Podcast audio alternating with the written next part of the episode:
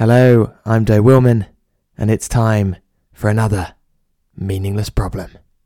This one is called Don't Blame the Children.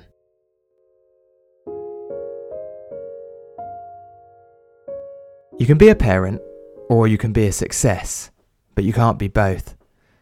That's what Dad told me and my brothers after he'd failed as an artist.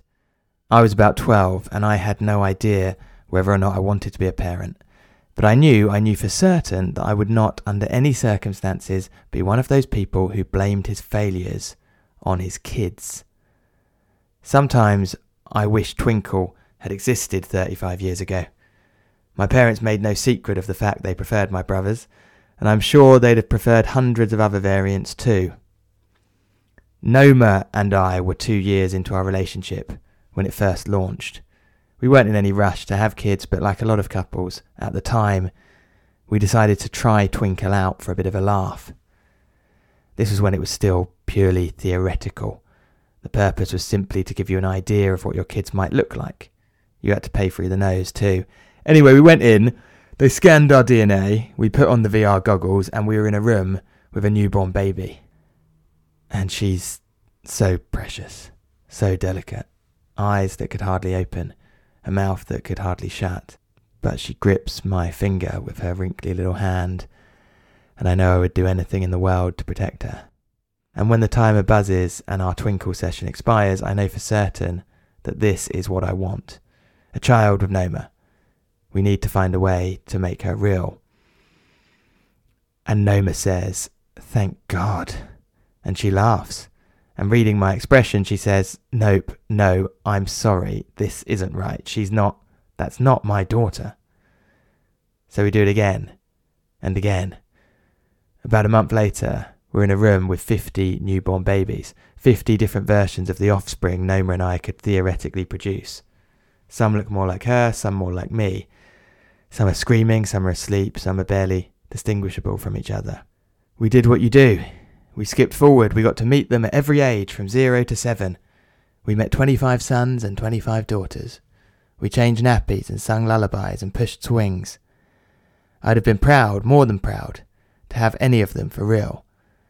There are two or three I can still picture now, who I still dream about. But no, none of them. There wasn't a single kid Noma could abide. And that evening, she broke up with me. By the time I was two years into my relationship with Anna, Twinkle was no longer theoretical. Now you got to choose the child you liked best, and they would ensure, when you wanted to get pregnant, that your sperm and your partner's egg were encoded with the exact DNA that would bring that child about. And so Anna wasn't happy with 50 options. She wanted thousands. For a solid year, we did it six times a week, meeting more and more potential children each evening. Our children, with our eyes, and our ears, and our noses. The instinctive sense of love I felt towards them being drained away with each new face. Anna kept extensive notes on her favourites, comparing them with each other, taking photos and videos to show her friends. The whole thing was driving her mad, it didn't matter how many options she had, none of them was quite right. Then one day she came home and told me she'd met a man in a bar. They got chatting, they had a few drinks. She told him her troubles and he suggested using Twinkle with someone else, just to get a point of comparison. So she did it with him that evening. And when she met baby number 37, she knew, she just knew, she had to have him. And not long after that, the idea of an established couple using Twinkle was almost unheard of. Why would you bother building a relationship with someone if you had no idea where it was heading? Twinkle was repackaged into a dating app, and you could check your potential offspring with millions of potential co parents. We created a world where a woman can meet her kids before she meets her partner. And I'm on the app, of course I am. I have a look every now and then at some of my potential children. I can sort them in order of looks, intelligence, empathy. Some of them seem like great kids, but none of the women out there seem to agree. Too scatty or snotty or disobedient. The kids, that is. Women always had higher standards than men in the dating market, but when it comes to choosing their kids, these standards are off the charts. And the trouble is, some of the women are so keen on their child of choice, so desperate to bring him or her into the world, that they'll sacrifice exclusivity and pay the required donor whatever he wants. So for every 500 childless men like me, there's a man who's father to 500.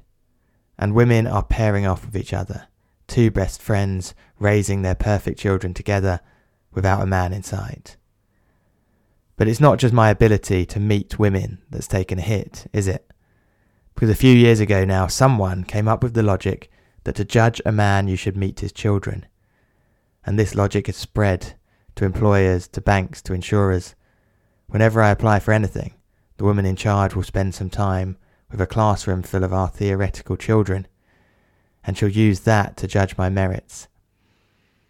In a traditional interview situation, I might be able to hide my personality defects, but if you meet enough of my virtual children, you'll get a far better understanding of what I'm like.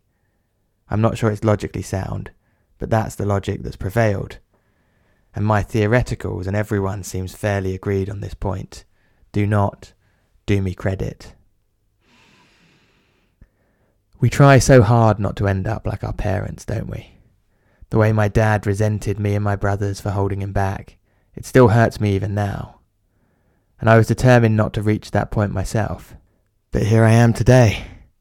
I'm out of work, I can't meet a woman, I've not amounted to anything, and despite being childless, I do blame it all on my kids.